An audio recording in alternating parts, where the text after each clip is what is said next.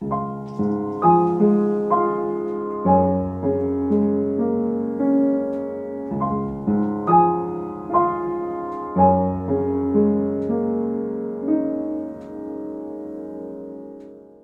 everyone. Welcome to our podcast. I'm Ryan Tusing.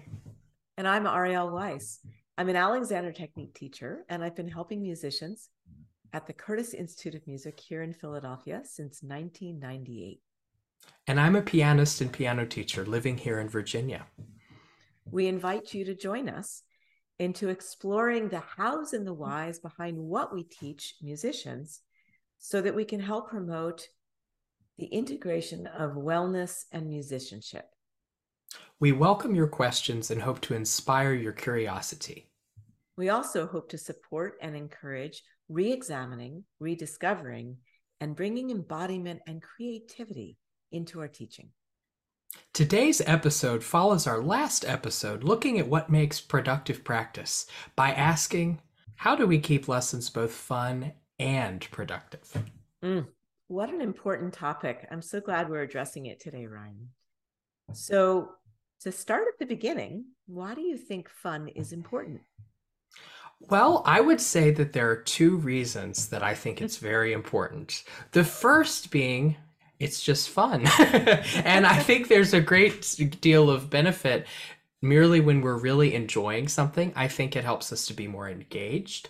And I really think that it makes the process you know does it doesn't feel as I think overwhelmingly difficult sometimes is you know if we're just thinking this is something that okay we're we're going to do this and it's going to be hard and all of that. Not to discredit that things are always easy, but I think that that helps. The second reason that I would give is that it has been shown in a variety of studies that when we are we learn best when we have this sense of play and when we have this mm-hmm. sense of you know wonder and curiosity at what we're doing and we're really enjoying it. So those would be my reasons. What about for you ariel? Yeah i couldn't agree more. I mean frankly it just plumb works better. Uh, i want to quote my mentor marge barstow. So my mentor marge barstow says learn to laugh at yourselves. You always move better with a smile. And that's such a great one. I quote it all the time. And I've been doing more reading about vagal nerve. Um, vagus, our vagus nerve is the largest nerve in our body. It literally connects uh, brain to gut. Uh, so we think with our gut is is actually true. And the vagus nerve, interestingly, innervates facial muscles. So there's science behind why we move better with a smile. So making things fun taps into that emotional psychological motivation and it also taps into the science we actually learn better. That's such an interesting point and i think you know the fact that we're aware of that connection can really i think that could help any skeptics among us you know to, to really consider you know maybe there's something to this idea of fun. Well it's interesting to me working in a music conservatory because Curtis is a pretty serious place, and uh, it's a bit of a pressure cooker to be to be honest. And those students are working so hard; they're so very committed, and that amount of pressure, I you know, as their Alexander teacher, I see sometimes does not work to their benefit, and sometimes it feels like it squeezes the joy out of music making. And tortured music is not what they're after, may I just say. And so um, I don't think everyone would agree with us that fun is important. Um, but have you encountered any resistance to that notion of making lessons fun, Ryan? It's interesting. Um, I'd say that sometimes, you know, I, I teach children and, you know, a variety of ages, but sometimes when I'm teaching young children, and, you know, I often inv- invite the parents to sit in on the lessons if they'd like or whatever. And so sometimes, you know, we're having the lesson and the kids are having a lot of fun and we're, you know, learning something productive. But sometimes I'll get questions like, you know, is this you know is that are they going to learn a lot like this and so i'm i really appreciate the fact that the parents are so committed that they're asking that question because it is a very good question but i think just culturally we a lot of times will associate hard work and just like, you know, putting in the paces and grinding through things, I think we can often think, well, that's really, you know, productive. That's really good work. And I think, you know, in these conversations, I will encourage parents to look at some of the research and, you know, just say, hey, you know, let's just try it and let's see. And as of yet, I have not had anyone that said, no, this does not work. It's terrible. You know, I've not had any negative reactions with it actually. And a lot of the parents who often asked about that at first are very quick to tell me, not too soon afterwards, that, oh, the kids, they love their lessons and they go home and you know they'll they'll actually practice. And i'm not having to to say practice you must practice. You know it, it really it seems to change the dynamic. And it makes a piano lesson in this situation something where it's enjoyable and you're building that into the their whole concept of that experience which again i think really encourages them to you know openly want to learn and to really be curious and just enjoy the process in a in a particular way. Yeah so yeah. it takes us right back to motivation which is huge right? It really mm-hmm. is huge. And i think you're spot on about just the cultural association. As an Alexander teacher all the time i'm kind of trying to decode and deconstruct why we're so committed to working hard. Oh we just value working hard. And as an alexander teacher that the way that i decode that is often about how much muscular effort we put into something and so using more effort is usually seen as better we have a bias for that and sometimes it does require more effort but if we lose the ability to modulate effort, we lose an awful lot, right? Uh, there's some famous saying about um, if if all you had was a hammer, all the problems would have to be nails, right? Or some I'm I'm sorry, I'm I'm not getting that exactly right, but I'm getting the concept right. So when we can modulate how much effort, right? If we don't set up everything as it's going to be hard, I say that's like fighting words. Like if you assume it's hard then then it's a fight. And we don't want all our music to sound like a fight. We don't want everything we do all day long to be a fight. I don't. Um, and sometimes right we need to reserve that energy for when we need that much. And so i'm interested in calibrating effort but also mood right? Sometimes when i'm working with musicians what i notice because i'm not a musician is they're working so hard that I'm listening to the music and it, it might sound really sweet or pastoral or, you know, serene. And I'm and I hear the tension and I see the tension of someone trying to get it. And I'm like, wait a minute. That sounds like it's supposed to be, you know, like I'll just go with what the music sounds like to me as a human being with ears. So that willingness to play and explore is something that I have found myself more and more willing as I get older um, to just play and find out some things. And it used to feel really wrong to me. And I, I myself have kind of shifted my own personal culture. You know, here we are naming ourselves pedagogy geeks, right? it's kind of playful, isn't it? And that ability to own your expertise and own your work and work well at something, right? Work smart, not hard. But that playfulness isn't necessarily distraction. But I think there's a lot we can do in the world to talk about that more. So I'm glad we're talking about it today for sure. Yes. And I love what you added about the connecting to the feeling of the music. And a lot of times, if we are, you know, over efforting and really trying to get it right, you know that is translated into sound you know. And i mean not to mention the fact that if we physically are you know tensing up it's going to inhibit our coordination and our ability to to express it to begin with. But i really think as musicians if we're much more aware of that i think we'll be more quick to consider you know adopting a different strategy. Mm. so if it's a commonly held myth if we agree that having fun is somehow diminishes productivity. How can we help debunk that myth, do you think? Well, I would say I think if we look at the the research, and I would say there's such an overwhelming body of that um, that continues to emerge from what I've seen, that it's getting to the point, I mean, unless I've missed seeing something where there's really not anything strongly supporting oh don't have fun in lessons or don't have fun when you're learning. I haven't seen those studies. So if they if they exist and say that oh being miserable when you're doing it works better i'd like to see the studies. I really hope they don't exist but if they do you know we want to see what actually what the truth is. So i would say that's one reason. And the other reason that i would give is that students enjoy it more for one thing.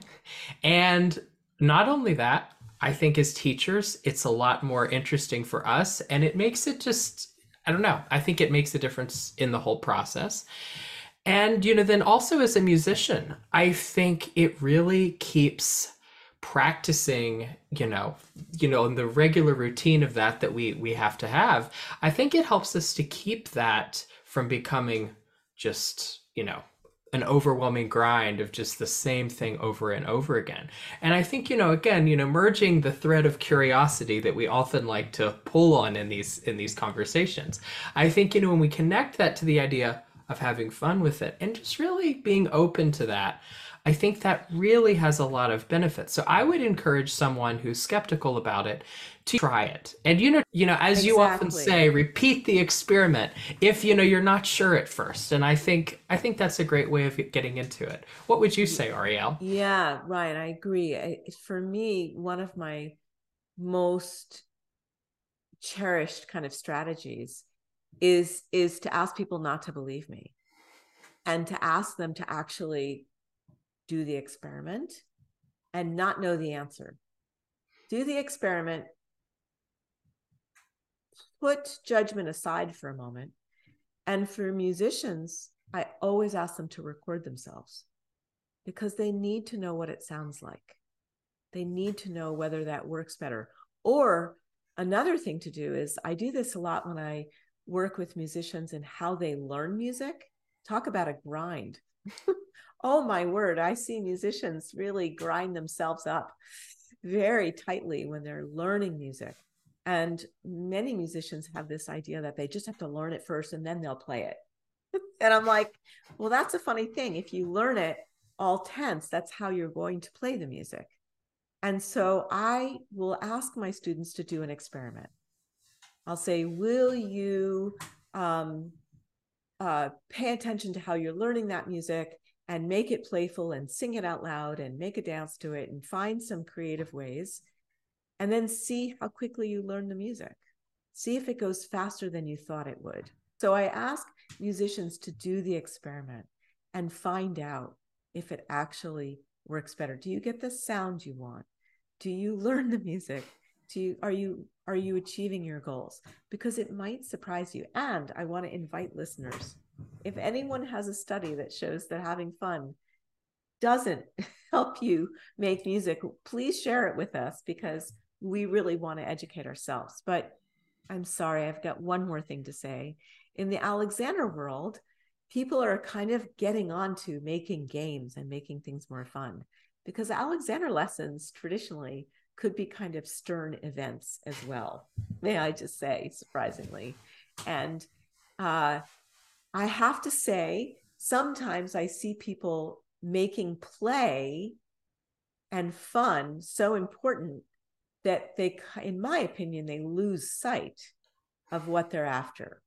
So I do just have a small caveat to add that I do think we learn better with fun and play, and we still want to aim the lesson towards a goal. That if you make fun the goal, then you are going to lose sight of what you're working on. So I just want to add that in that it's not play and fun at all costs. It's play and fun to achieve a goal. I just wanted to say that. I think that's such an important thing and i'm really glad that you brought that up because I think that really is one of the things that is so important that, you know, I think as teachers, a lot of times we just get in the habit of thinking that way, you know, about thinking like, oh, this is the goal and we're going to have, you know, use play and fun to to help get there. That I don't think we necessarily think to state that. So I'm really glad that you did because we don't want it to certainly don't want it to sound like oh the only thing that we're after is just having fun and just playing. Because if we were going to do that, why would we, you know, do a skill that requires, you know, a, lot of practice and expertise? So I think you're that's a really good point. So it's all about, you know, having fun and um, you know, play and that as sort of a means to to getting to the goal and we i guess we would probably agree that it's a good way of getting there maybe even more efficiently yeah it's helping me to clarify my thoughts here that i think sometimes you have camps right? You have the people who are very stern and like no no no you need to concentrate no fun here right? There there are teachers at curtis who insist that their students you know dress very formally for lessons and you know address their teachers in a very formal way. I'm not here to diss anyone but i'm just saying there are some teachers that are more wed to that very formal more stern kind of culture you know classical music is a serious pursuit and then i know people who like are so focused on fun that it does take people kind of out of the theme like oh you just need a break and so it's it's the fun is disconnected from the lesson i would say and so what I'm talking about is this hybrid, right? and that's kind of reminds me of that calibration, right? Of mm-hmm. effort is that calibration of like focus and attitude and, you know, which I, th- I think is going to lead us to our next question. Fun can mean different things to different people. Yeah. So, what are some of the different ways that you've thought of fun in the context of teaching, Ryan? I've thought of fun in a couple of different ways. I've thought about it as a mindset in the sense of how we're approaching something. And I would say that for me, this is probably the most, probably the one I would consider the most significant because I think if we are approaching things, you know, with from the standpoint of, oh, I'm going to be curious about this. What is it like if I experiment with this? What is it like if I play with this idea? and I think, you know, kind of doing that in a way where I'm not so overly wed to the idea that, okay, this must be absolutely right and absolutely perfect, and there's no room. Everything is in this little tiny box, and if it goes outside the box, everything, you know, explodes and it's not good. So I think really keeping, letting that mindset inform you know the goal the end that you, we were discussing just a little bit ago. Letting that help us to get there by just kind of having that open mindset and thinking how can we explore this? And i think you know that question how can we explore this? And how can we play with the idea? How can we have fun with it? I think it works really well. And it's interesting if you consider bloom's taxonomy for a, a second which is a you know great way of like measuring learning that was very popular and the highest level of learning, according to that, is creativity. So it's mm. when you've engaged with the subject matter and then you're able to like explore and be creative within that and to, you know, you know, maybe riff off of it, come up with new ideas and experiment with it in different ways. That's according to that, you know, Bloom's taxonomy. That is the, you know, that's when you know you've you've really you're really onto something and the learning is really happening in a powerful way. And oh, i've found that to be really compelling. So i would say you know mindset this would be the first thing. The other thing i would say is just sort of in practice. And what i mean by that is that i think sometimes literally in practicing or in that or you know as we're working with a student on something i think sometimes because of the repetitive nature that a lot of these things tend to in terms of developing mastery there can be a sense that creeps in even if we have that good mindset that oh okay now it's just you know checking the boxes, getting it learned. And I think that instead, you know, to use the wonderful concept that Susan Nowicki reminded us of last time, that idea of interleaving, I would say, you know, do it a time or two, then jump up off the bench, do something briefly different, or just, you know, change topics, you know, do something to really create a shift that enables you to keep that idea of, oh, I'm exploring this.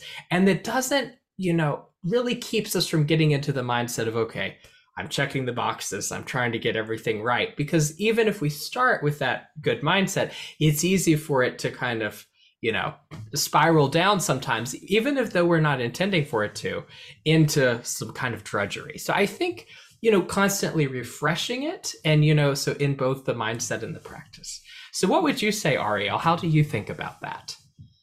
Yeah, I almost want to rename the episode because I think really underneath why you and I are interested in fun, and I don't mean to put words in your mouth, Ryan, but this is what I my brain's going to is we're talking about changing and shifting the culture away from perfectionism, which is rampant in the in, amongst musicians. May I just say I'm on to you all. And and you know, I wonder if it's more prevalent amongst classical musicians and other genres aren't don't fall down that rabbit hole as as easily i don't know. And certainly there's always going to be variation amongst individual classical musicians but i got to tell you it's a common thread at, a, music conservatory from what i've what i've seen. And and having studied dance technique my whole life i understand it. I understand that that push that grind that we've described to be perfect to be the best that we can be and so i'm constantly looking for a way to like savor like i tell my students be hungry for it to be better but be hungry for it to be better because you want to say something. And wanting to say something means connecting to an audience. And so usually when we're being perfectionistic and wanting to make it right what i find is that we're making we're comparing ourselves to like the score right?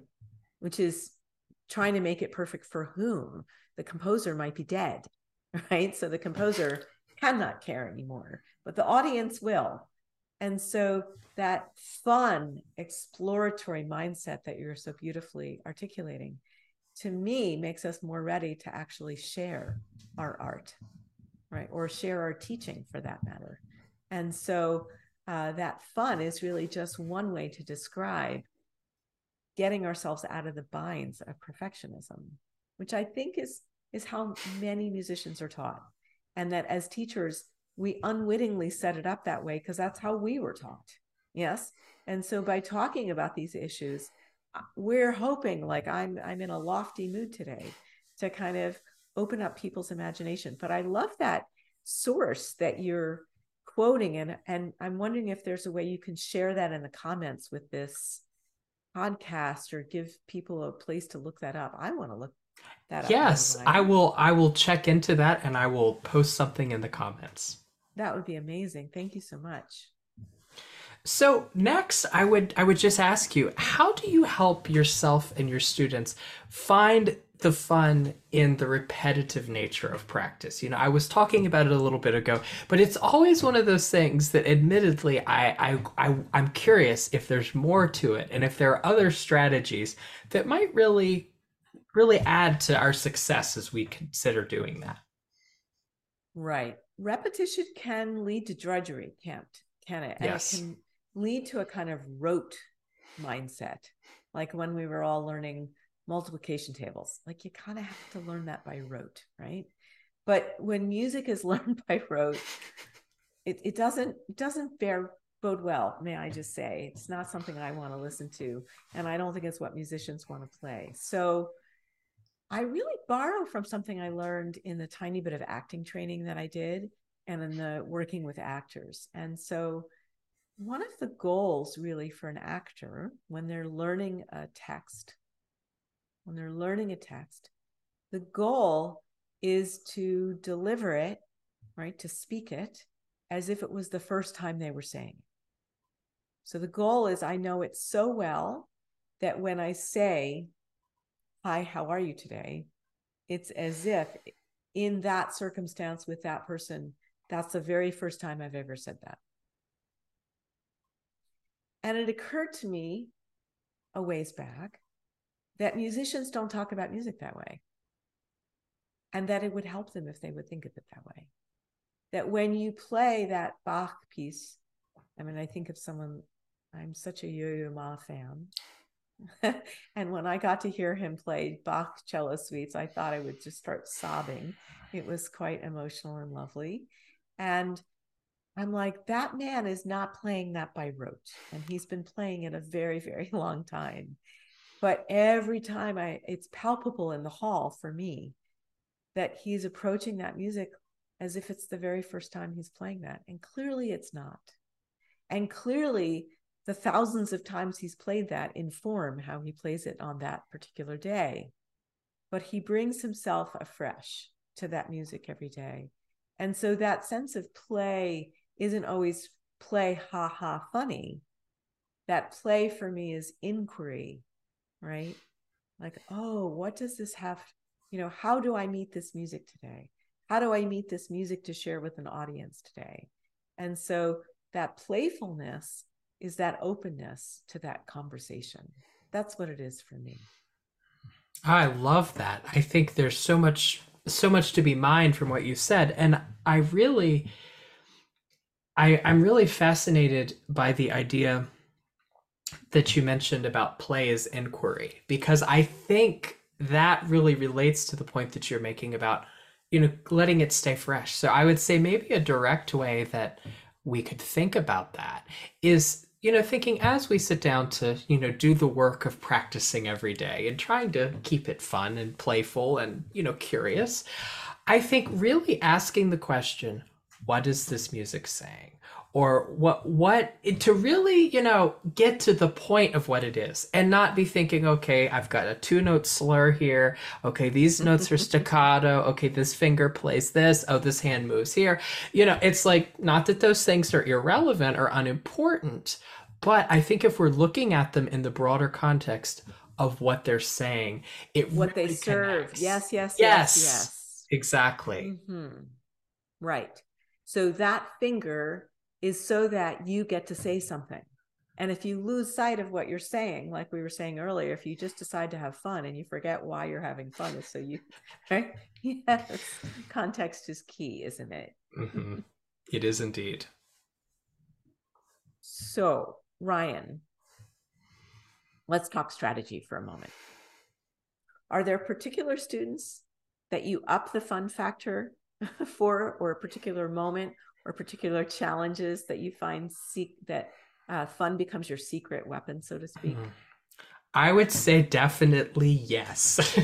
I would say it's a situation that, you know, as we've discussed before, really being aware of the personality of the student in front of you, being aware of how they're feeling that day, what their their senses and what they're bringing to the lesson. So, you know, with that in mind, if we're if I'm working with a student that is very keen to get it exactly right and to be very meticulous, those are often the students who can sometimes tend to get very frustrated if if it's not quite happening or they'll they'll be like they'll be thinking to themselves as I have thought myself before oh well it's it's getting a little better but it's not quite there yet. And so sometimes that can be a discouraging thing for them. So what I will often encourage in the the way I try to break that up is I will switch tasks a lot of times. We'll look at something else and you know, maybe it will just be a matter of just doing something that they're very comfortable with or just doing something purely creative. It might be a little bit of improvisation. It might be listening to a piece. It might be, you know, just something that's going to, you know, take the train off the tracks that it was and, and you know create a shift and then often will with that changed frame of mind will then like maybe revisit that idea maybe in that lesson or maybe in another one and you know, I will also talk with them about the idea of how sometimes things take time. You know, it takes time for our brains and bodies to integrate as we're learning complex skills. So I think that that helps, but I would say I really try to make it fun in the sense that when things start to lock up, we change gears. We do something that is completely completely going to turn that on its head. And you know it can it can vary depending on the student. Like i have one young student i think she's about five and she she will often you know like she's very perfectionistic even at such a young age and you know she can tend to get frustrated if she's not getting it exactly the way she wants it. So okay maybe we'll work with that a little bit and she's made some progress on it and then we'll just go and look at something else. Maybe we'll do a couple of flashcards or maybe we'll improvise or something just something that like flips the tables or maybe we'll just listen to some music or I'll play something for her and then we'll we'll get back to it.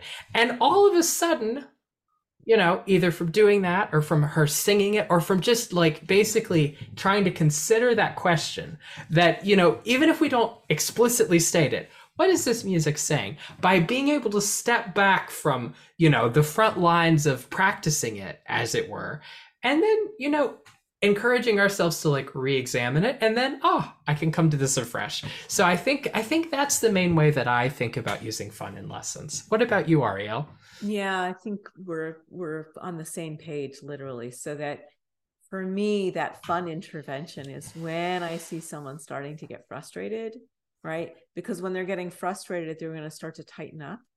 And then in my lexicon that's like they're they're trying to drive harder with applying the brake. So right, that fun break is to release the brake, release the resistance. I'm not getting it. I'm not working hard enough. I'm not smart enough. I'm not musical enough. I'm not good enough all those inner voices I'm wanting to interrupt. Yes. But I really want to point out that you and I are modeling something when we do that. And I'm getting much more uh, purposeful in telling my students, hey, I'm modeling that when you get frustrated, by the way, stand up, walk away, do something else for a moment. Because when they do come back, a lot of times it goes a lot better. And I want to help show them that and go, yeah, it went a lot better because instead of grinding it out, right, we took a short break. And so if I'm modeling that in lessons and I'm saying to them, when you go home and practice, instead of grinding it out, take a short break, it works better. They're going to start to have more faith in that because they just experienced it in their own lesson. Yeah. So that overly serious, overly perfectionistic student, because we have many of them, right? it could be about a particular piece or a particular thing, like they're working on their vibrato or whatever it is they're working on, uh, that we find a way to break it up. But I do also want to say that we, I, I have this rule. I say uh, we're going to take a pause. We're not bailing, and what I mean hmm. is we're going to take a break to refresh ourselves, but we're not going, oh, I'm terrible at that. So I, I need to walk away because I'm bad at it. So to really be clear about why we're taking a break and how we're taking a break and still connected to the thing we want to do. Does that make sense? It's it's I don't want to give the message like, oh, we're going to stop doing that because you failed. it's like, no, no, no, no. we're going to take a break because um, scrunching yourself up to work harder isn't necessarily going to work better. But I, I have, sorry, I have one more thing I want to say. Certainly. Because it's kind of implicit in what you just said and what I just said is if we if we have a preset idea of the improvement we think we should be making we what i have found in my experience when my students are doing that they miss the progress they've actually made. And so I, I like to say a smidge counts. So if you ask a student, did that get a little better? And they say, well, it's not just what I wanted. They didn't answer my question. So is it going towards what you want? And then what you so beautifully just said, Ryan, like remind and support our students that that integration will take time. And so today's lesson isn't the end all, right? And hopefully today isn't the end all of your musical career. Hopefully you'll have more to say about Bach or um, whatever little song you're playing, right? Hopefully you'll have more to say about it next time, right? So we don't have to pin it down today. But if we're moving in a direction we intend, that's progress. It's important to acknowledge that in my experience. I think that's you? really wonderful. I, I just, a couple things that you said that really struck me. One was when you were talking about this idea of not bailing, you know, and really making it clear that, oh, we're not, we're not switching to tasks to do something else because you're not getting this and it's not going well. And I think really recognizing that is good. And the other thing that you were saying there too, that I really thought brought out a really good point is I think so often when we get really frustrated or whatever as we're working on something and we're trying to get it right I think a lot of times we tend to spiral into thinking in language that is like, oh, I'm not good enough. I'm not getting this. There's a problem with me. And we, and in inadvertently, when we do that, I think we're, it leaves us unable to focus on what the music is saying which is what we're ultimately after. So i think in a way it can we can kind of attack ourselves personally you know and then that you know that doesn't help us make good music most of the time i would argue. So i think you know when we're able to keep it in mind that this is something i get to share and do and enjoy versus oh no, I'm not doing this quite as well as I want yet. So the answer is that I should feel bad about myself. I think when we reflect on it and we realize, well, you know, if we're probably making ourselves feel really bad about something that, you know, is we're just trying to learn a piece of music, we're probably not ultimately helping ourselves to really be able to communicate that music beautifully the way we'd like to anyway. So I would say you know maybe weighing that you know in this idea of fun is really thinking about you know treating ourselves with respect and kindness. As we're working toward these lofty goals often of learning these beautiful pieces and sharing them. And i think as we reflect on that i think it can maybe even shed some light on why we sometimes tend to lose track of the fun and lose track of the play and the joy in the mm. music. Mm as as you're talking and as we're getting further into this topic i'm actually having a memory of coaching a singer. And i and i want to just say that play does not always mean joyous and lighthearted. That i have worked with musicians being playful uh being angry and fierce and like you can play doing that as well. So i was coaching a singer. I know the role is baba the turk. Please forgive me. I'm going to forget the name of the opera. Shame on me and um, uh, Baba the Turk has this kind of famous scene where she she has a temper tantrum, really is what it is. And so I was playing with the singer because it's a really strong, oh, anguish kind of aria. And I was, I like to play. And so I was like, if you're mad at someone, you know, if you're really off the rails mad at someone, you probably wouldn't press on them. You know, so in in Laban's dance language, slash is like indirect and strong and quick. And so I had Baba the Turk slashing like Zorro. Wah, wah, right? So so playful does not always have to be joyous or light or happy. When we're talking about play, again, I think it's about exploration and inquiry because not all music is light and joyous, right? I happen to love all the flavors of music. So I just wanted to make that point.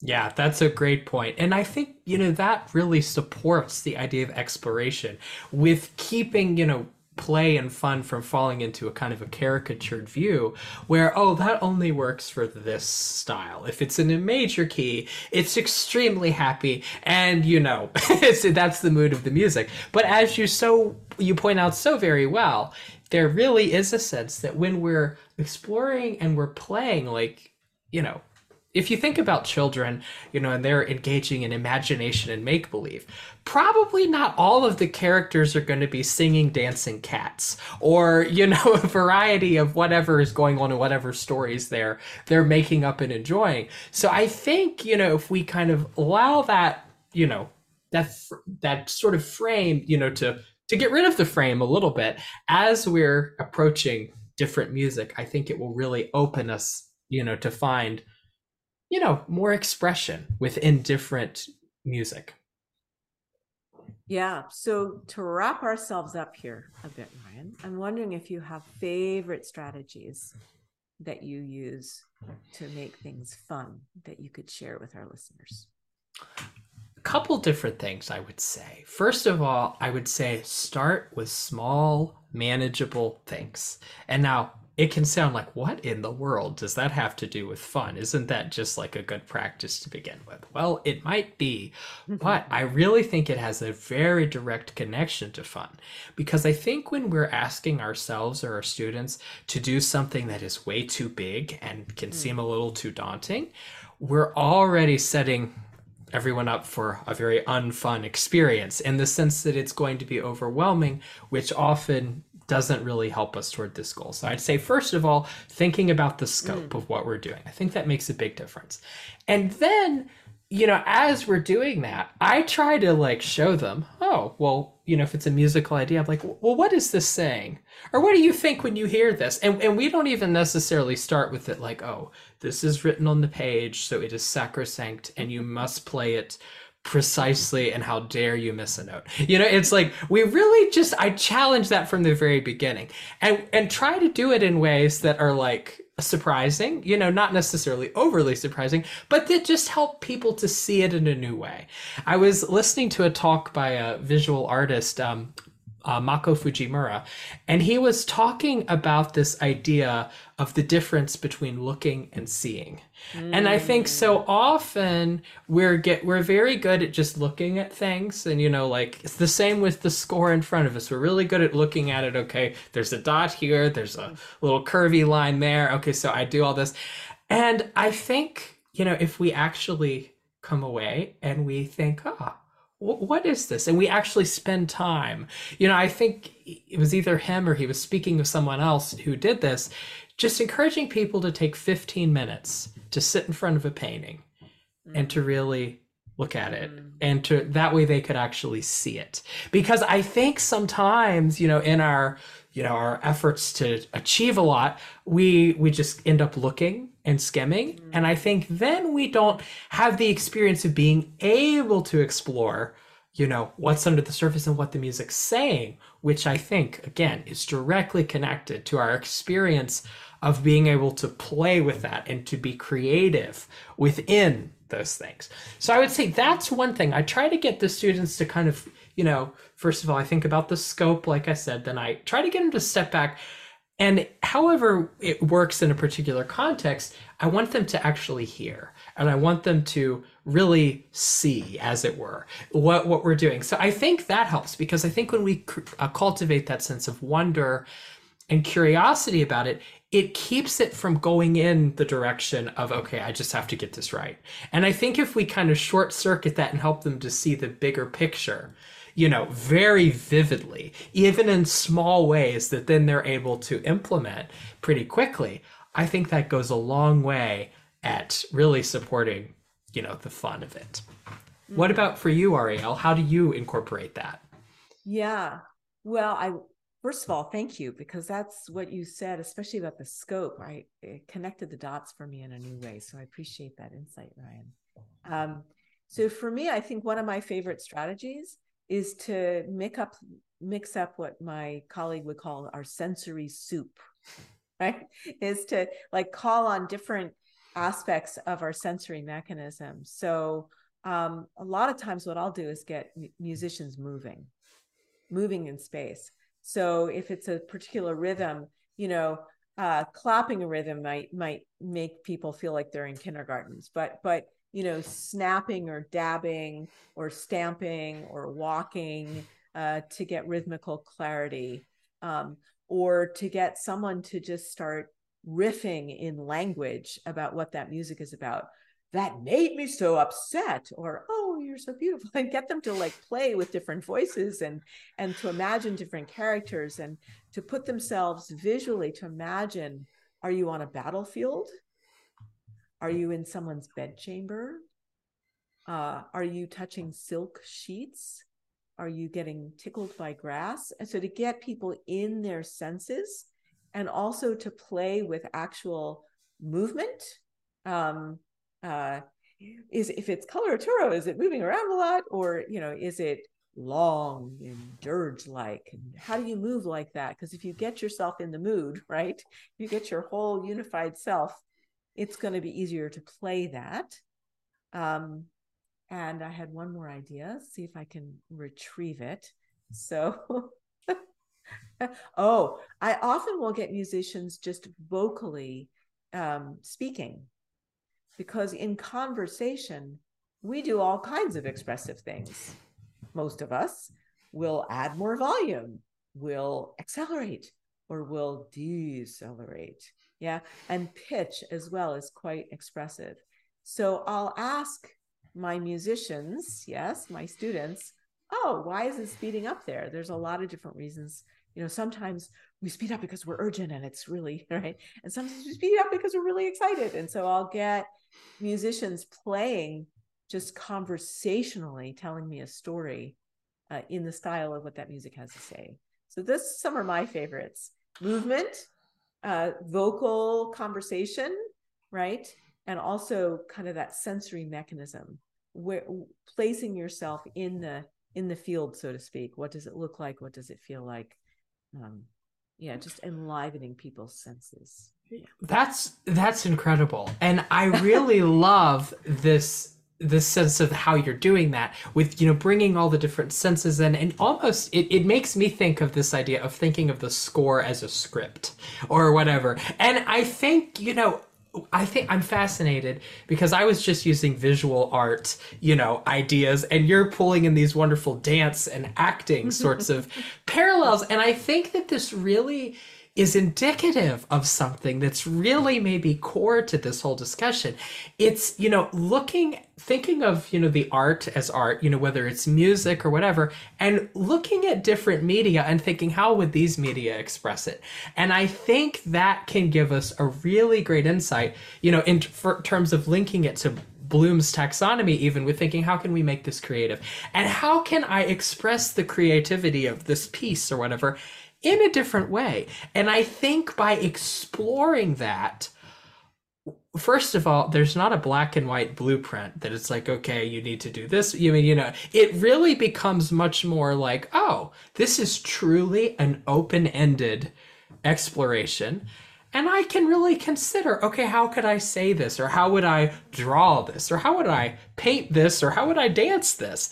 And I think that that is really key because it really for one thing, it keeps us from getting locked into, you know, in the case of pianists, sitting on a bench and, you know, flapping their fingers a little bit. It really, really gets us to be up and moving and to be looking at different things and, you know, thinking in completely new ways. Right. It's not a math problem. There's more than one way to play a piece of music. Yes. And when we lose sight of that, right, we don't need to try to be creative. We need to get out of the way of our own creative playfulness. We all had it this question is have you shut it down? Yes. How do we open that door back up and enjoy it? So, well, I think it's time to thank our listeners for joining us today. Thank you for exploring how we think about teaching and learning. And we'd love to hear from you about your experiences and also your questions about how embodiment and mindset can impact your music making. Send us your ideas for future Pedagogy Geeks podcasts you can reach us by email at pedagogygeeks at gmail.com.